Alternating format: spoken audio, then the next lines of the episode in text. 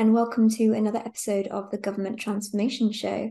I'm your host, Sam Birchall, and today I'm joined by a friend of the pod, Afshin Attari. Afshin is Senior Director of Public Sector and Unified Platforms at Exponential E, and he joins me for a discussion on maximizing data interoperability. As data continues to play an increasingly important role in decision making in government, this is definitely a topic that is front and center of people's minds. And throughout this conversation, we unpack where Afshin is seeing pockets of excellence when it comes to this and, and how he thinks government departments can start to create new ways of working and thinking that really creates more efficiency and trust around data sharing. Enjoy. Hi, Afshin. Welcome back to the Government Transformation Show. Thank you so much for joining us. How are you doing? Good morning, and thank you. It's great to be back. I'm fine. Excellent, excellent. So we are going to be talking today about maximizing data interoperability. And I think obviously at a time when data continues to play an increasingly um, important role in, in decision-making government, this is a definitely a hot topic, um, definitely front and center of people's minds. So so really keen to hear what you're you're hearing and learning about this and unpacking some of that as we go through. But um, Afshin, obviously you've been on the podcast a few times, but for those that that haven't listened to those, could you provide a bit of an introduction on yourself and and talk a bit about kind of how you work with the with the public sector? Sure. I uh, I lead our public sector business within uh, Exponential-e, and I'm part of our executive leadership team. I have responsibility, and I have got the privilege of leading some talented people in our business and ensuring that we can serve the public sector in consuming um, technology-based services to deliver better citizen and patient outcomes. So our primary objective is to take complexity away and trying to support public sector in meeting their sometimes challenging um, uh, objectives in, in, in supporting the public. And we're trying to take we're trying to take the burden away. That's our primary role. Focus on the technology sector and complexities around technologies. We're not subject matter experts in health and central government, but we do appreciate the challenges and we've learned through our engagement um, where opportunities lie and we try to support that journey. So, data interoperability, why is this topic particularly important to you and Exponential? And, and, and could you provide maybe a bit of context on what Exponential E does to to support that um, better integration within government. Data is a big topic at the moment, as we know. We, as consumers of services, amass data access data and share data. And we're, mm. we're very familiar with the digital world or the application based environments that we uh, deal with day in, day out. So, where the opportunity lies around um, public sector is that the demands on the public sector, the NHS, central government, local government, policing, is increasing on a daily basis to really do, do more with less. So the question is, um, how can we uh, create supporting and data environment which supports decision making? And if you look at data, you have the management of data, the sharing of data, and then the next question is how you ensure that data becomes informative. And I call it information, how you can analyze that data. One dynamic of holding data securely, managing that data, optimizing the use of that data. And that's where we come into play to take the complexities away. The other part is uh, the human machine interface, how users consume that data. What is the ergonomics around that use? How can they uh, extract that information in a better way? The majority of this um, uh, complexity is very much tech led. And if you look at the market, the, the pace of change is immense you know mm. the pace of change in our day-to-day lives around how we consume um, services even from a citizen perspective is, is fairly complex and the mm-hmm. question is how you bring that governance assurance environment and take the burden away. And our prime objective really is to allow the subject matter experts, be it in health or, or other areas, to allow them to focus on their day to day jobs around, for example, serving patients not necessarily getting bogged down with um, the complexities of mm-hmm. tech. So, uh, use of data, and the other aspect that you see widely discussed in the market at the moment in uh, is AI. You know, artificial intelligence is a big theme at the moment. Mm-hmm. Uh, some people like it, some people dislike it. There's concerns around it. There's um, uh, worries about the use of it. I think there are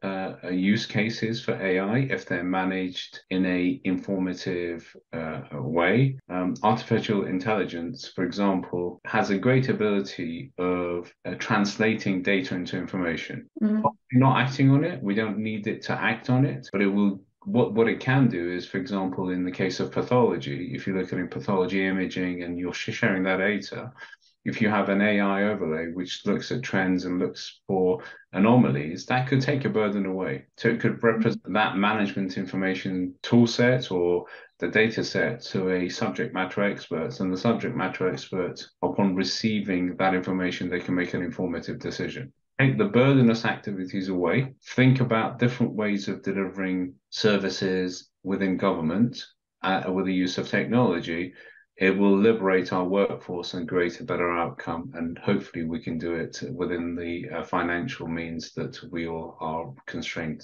with at the moment. Yeah, no, that was a yeah fantastic kind of overview of the of the context, um, the environment that that government's kind of working in at the moment with regards to data. So, as you said, there's never been so much data that we're actually kind of collecting, but it's kind of pulling on various tools and to learn how to actually derive insights from that, which is where kind of governments need to be focused on right now. But part of this conversation today will be uh, a reflection on kind of what you've heard and discovered at the Government Transformation Summit in May, where you hosted a table on data interoperability and integration. So keen to get an idea of what your top level conversations look like on this day. So what were people talking about and and what are some of your your key takeaways i think the enthusiasm around use and sharing data amongst all of the stakeholders from different departments was very high. That's a key takeaway. I think everyone understands the benefits and the opportunity for sharing data. I guess uh, the challenging points were centered around policy and process. Mm.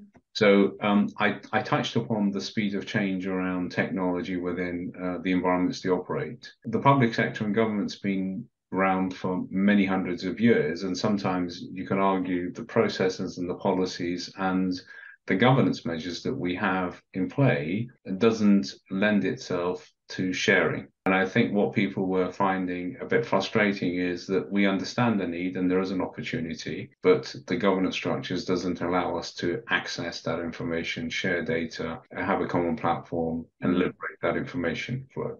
Mm-hmm. And the other uh, aspects which were widely discussed was referring back to the COVID time. Now, COVID had uh, created, did create a lot of challenges for uh, us as a nation and for us as individuals. But the resolute way of dealing with the problem resulted in um, agile ways of thinking. You know, people came together, decisions were made quickly because there were no options. We had to act. Um, industry worked with the public sector. Uh, the problem was shared and, and, problems were dealt with. And in our in our case, for example, we supported the delivery of telemedicine into 133 prisons. When uh, the big challenge was that if you don't want to be taking the prisoner uh, out of a prison environment into a hospital, because if they're infected and they come back, they can infect the whole of the hospital. The challenge was how do you take the clinician into uh, into prison and how do you give them access to patient records?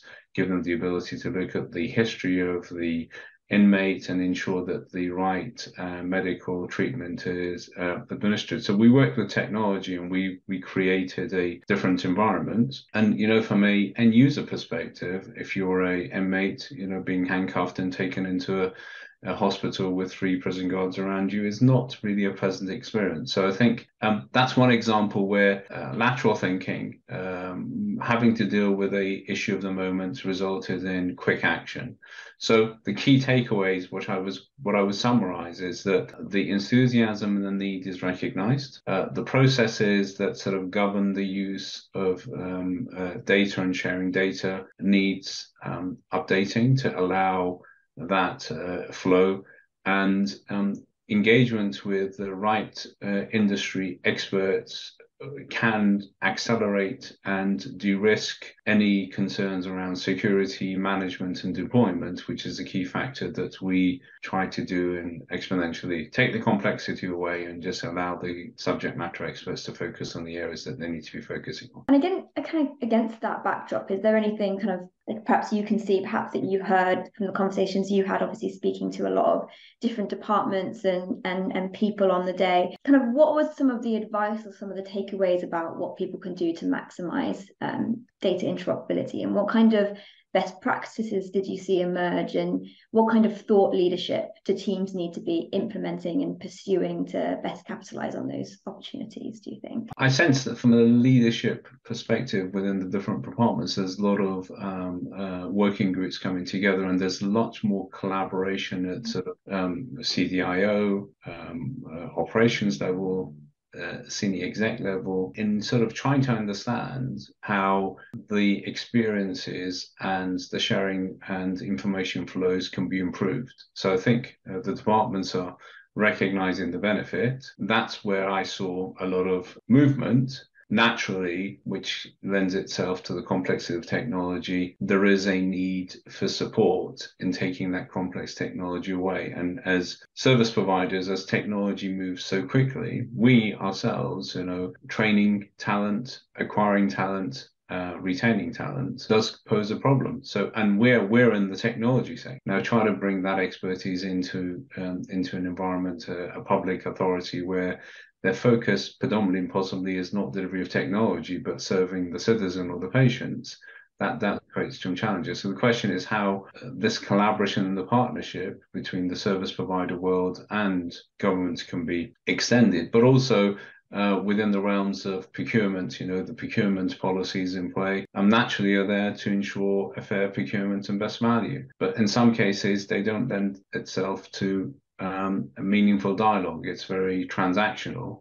So the question is, how can we ensure that the experiences that we see, because we serve a multi, multiple set of uh, customers, we can take that learning into take it into the uh, next one, because mm-hmm. possibly they they wouldn't have seen that transformation, and we were we would have done because we've just implemented that transformation in a different environment. So I think uh, coming back to COVID, what it allowed us to do as a collaborative set of entities, organizations, authorities is to think about how we solve a problem. And I think that that was very liberating. Uh, what we found post COVID is that there may be a reversion back to the past, which restricts that fluidity that we need to be cognizant and ensure we don't lose that. Um... Kind of building on that point, then how how can organisations ensure that they don't sort of fall back into those old pre-COVID kind of practices, and what advice would you have for kind of how can governments improve their interdepartmental coordination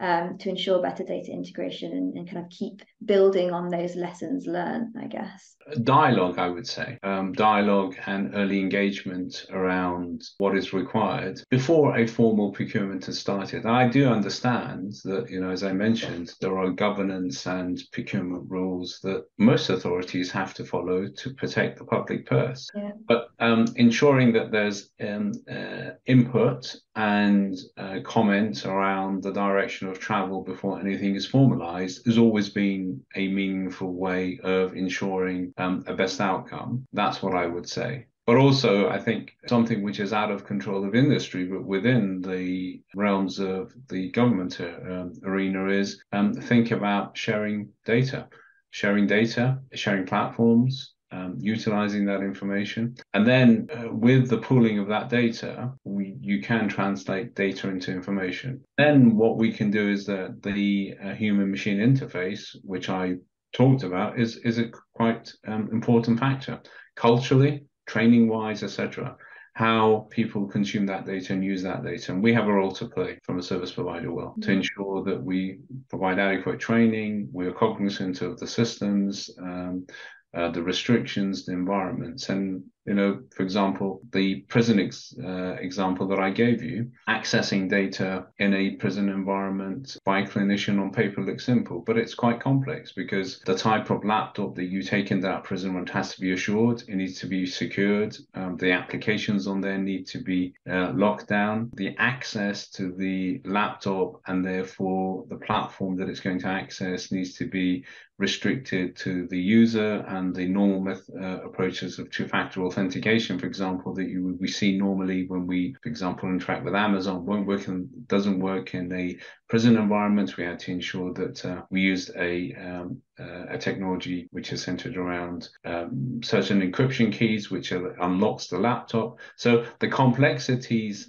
are fairly vast but manageable mm. uh, manageable and you, you, you can argue that sort of um, putting that burden into NHS England or the prison service to resolve is unfair but we as technology partners can provide that environment so there is opportunity to think laterally and there is a responsibility for all of us to think laterally but we are definitely in an era of change and pace of change around technology is very fast. What we need to do is not be frightened or uh, around the use of technology, but be cognizant and be aware and ensure that we create the right governance and assurance, which is which gives comfort to the public sector around uh, data and information flow, which is a big concern around security, access, storage, etc., etc. Yeah, ensuring those safeguards are are really in place is is obviously really crucial. And Afshin, really keen, I guess, to go back to kind of at the summit, or and I guess from your own own experience as well as well. But what are some of the the key challenges, concerns, pain points um, facing departments on data integration? One is around complexity. The complexity of the task. Sometimes a task becomes too complex and it becomes too daunting. So staying uh, with the status quo becomes the norm, and that becomes very time consuming. That's one challenge. Funding is always a, a area of concern. Um, people around funding projects and transition and transformation. But as I said, if you are going to take a analog world and make it digital, you may not see savings. The opportunity is uh, looking at an analog way of doing stuff, and if you're thinking about use of data and digitalization, is to say, okay, can we streamline the process and can we do it differently and deliver a better outcome? And that's something again which is um, which requires thinking, and it requires thinking of different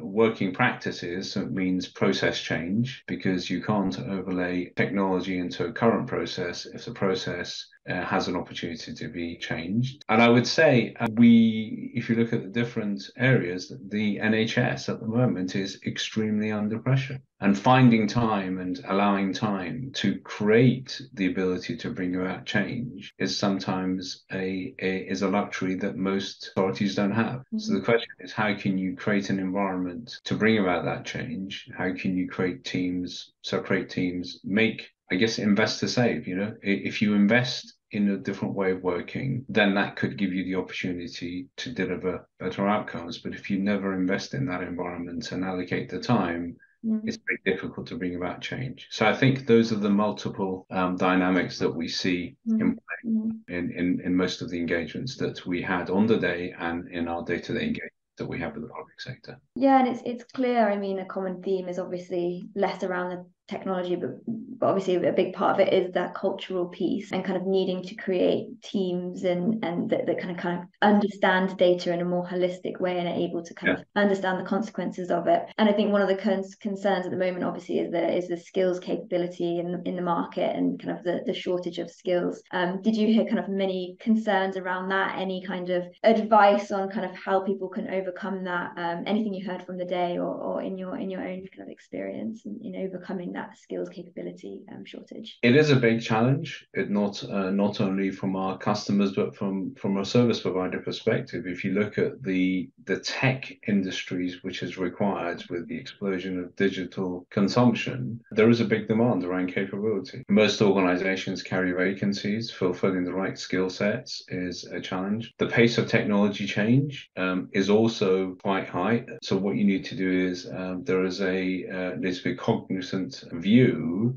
training, developing, and investing in the talent because they need to keep up with the times. Mm-hmm. So, what I would say is if you translate that burden into public sector or a government body, their full core function is not technology, that's going to be a big challenge. So the question is, how can how can partnerships be formed when the complexity of delivery and um, uh, executing against those platforms against the right environment is give is is is given to a managed service partner, which is credible, uh, freeing time for the authority to focus on the matters which is related to them, which nobody else can do. If you're a health clinician, you don't necessarily want to be sitting there struggling to log on to your laptop for 30 minutes if you're sitting in a GP surgery to access the patient records, that is not something that they should be burdened with. That's something that we can help with. Diagnosing an ailment, um, recognizing the treatment is something that is unique to the point of care that only clinician undertake or if you're sitting in a, a, local authority and you have people interacting with you over digital platforms contact center and you need to access their information and that information is not readily available it's dated it's slow that's not a burden that they don't necessarily need to carry. So if we can take those complexities away. We can allow them more time to overcome that. And insourcing and retaining that talent in a complex technology field, I think, is going to be a challenge for the public sector. Because even if you hire people, because of the pace of change, those people need to be trained and they tend to gravitate to areas of expertise. They don't want to be working in an environment where their knowledge and capability is fresh, but then over time, that knowledge and capability is not updated and, and they lose that edge. So that will cause churn and people leaving. So I think the resource and the resourcing environment is a big challenge as a mm-hmm. whole. But I would say we could better manage that because of the uh, governance and the processes and the training programs that we have in in play. And and Afshin, I mean, you've given so many great kind of lessons there, but but really keen, I guess, just to to summarize and and kind of give our listeners some kind of top tips or kind of key takeaways for advice that you'd have on on where where government teams can look to really better maximize their data interoperability. So so what are some of the kind of key priority areas that you would say they should focus on? Um, collaboration between between um, authorities, the point that I mentioned, there's an opportunity for them to collaborate, and we're seeing a lot of collaboration and discussion between seniors and these authorities. That's one opportunity. Early engagement, mm-hmm. sharing a problem, sharing that op- problem freely, and discussing that problem, and seeking input around how the problem can be resolved without before you getting into a formal procurement process, which really sort of uh, restricts dialogue and engagement, is a big challenge. So seek input um, and do that. And thirdly, um, it's really uh, looking at sort of references and where problems of uh, of a similar ilk have been dealt with in the markets where potentially service providers, because of their day-to-day function and because of their commercial ways of working will engage with multiple customers in different environments and sometimes we can bring that learning to the table. I would say those are the three areas of, of focus but it's it, it is a fairly complex area and i wouldn't claim that i um i know it all. This is based on what we've seen and the opportunities we see ahead of us and how we can support serving the public sector. No great great three kind of focus areas there. Um last final question i guess keen to kind of get a hint of kind of where this might be going in the future. Was there anything kind of on the summit on the day that you heard that you hadn't heard before that had took you by surprise? Anything along those lines that you that you can kind of share with us today? Nothing which took me by surprise. As i said uh, what i did hear and i had sense for a while is a lot of enthusiasm and a lot of recognition for uh, for, for, the for change. Mm. Most uh, individuals understand that they can do a better job. They can deliver a better outcome. What they need is uh, support in looking at the policies, the processes, and some of them maybe because they're dated and they're not aligned with the current way of working. So if we can liberate that um, um, those uh, those environments, then I think the talented individuals within the public sector will actually flourish, and then it's down to us as technology service providers to sit behind them, help them, support them, and take the complexity of technology deployment, design, and service uh, away from them and allow them to focus on delivering better service. And all of this can be done. I, I, I genuinely believe it can be done at lower cost, supporting best value and delivering best value and supporting the public purse. Yeah, and I, I agree. I think definitely definitely on the day there was, as you said, um, an added sense of urgency about it that was perhaps perhaps something new and different. But no, Afshin, thank you so much for, for your insights and for, for giving us some of those kind of key areas, takeaways that people can, can focus on going forward. Um, but thank you again. Always a pleasure having you on the show. Um, so really appreciate your your time with this. Thank you.